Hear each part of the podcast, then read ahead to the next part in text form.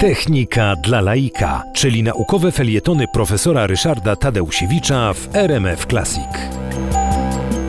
Człowiekiem, który wniósł ogromny wkład w rozwój tego, co obecnie mamy w formie internetu, a dokładniej mówiąc, d- ogromny wkład do e, metody przesyłania informacji tak zwaną techniką pakietową, która jest e, w internecie podstawą, e, był Paul Baran. Paul Baran może być uważany w pewnym sensie za Polaka, ponieważ urodził się w Grodnie w 1926 roku, a w 1926 roku Grodno było polskie. Obecnie jest na terenie Białorusi. Ale Grodno w ogóle przechodziło z rąk do rąk wielokrotnie. Natomiast Paul Baran bardzo wcześnie, bo jako dwuletnie dziecko wraz z całą rodziną wyjechał do USA. Była to po prostu podróż za chlebem, jak to się wtedy mówiło.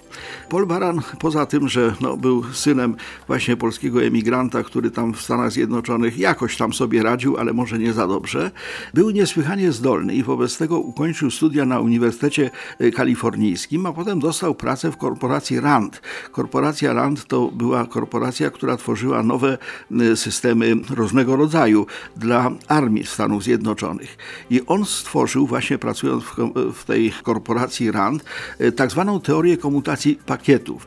Na tej podstawie zbudowano ARPANET, czyli właściwie pierwszą, y, pierwszą sieć, która no, stała się zalążkiem internetu. Na koncepcjach Pola Barana oparte są również sieci bankomatów, jak się okazuje.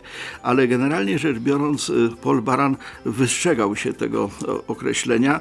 Wielokrotnie w różnych okolicznościach i w różnych miejscach nazywano go ojcem internetu. On zawsze sprostowywał, dlatego że y, protokół, który właściwie y, zapewnia sprawne przesyłanie informacji w internecie, z którego wielokrotnie korzystamy, y, tak protokół TCP/IP, był dziełem Roberta Kana i Wintona Krefa.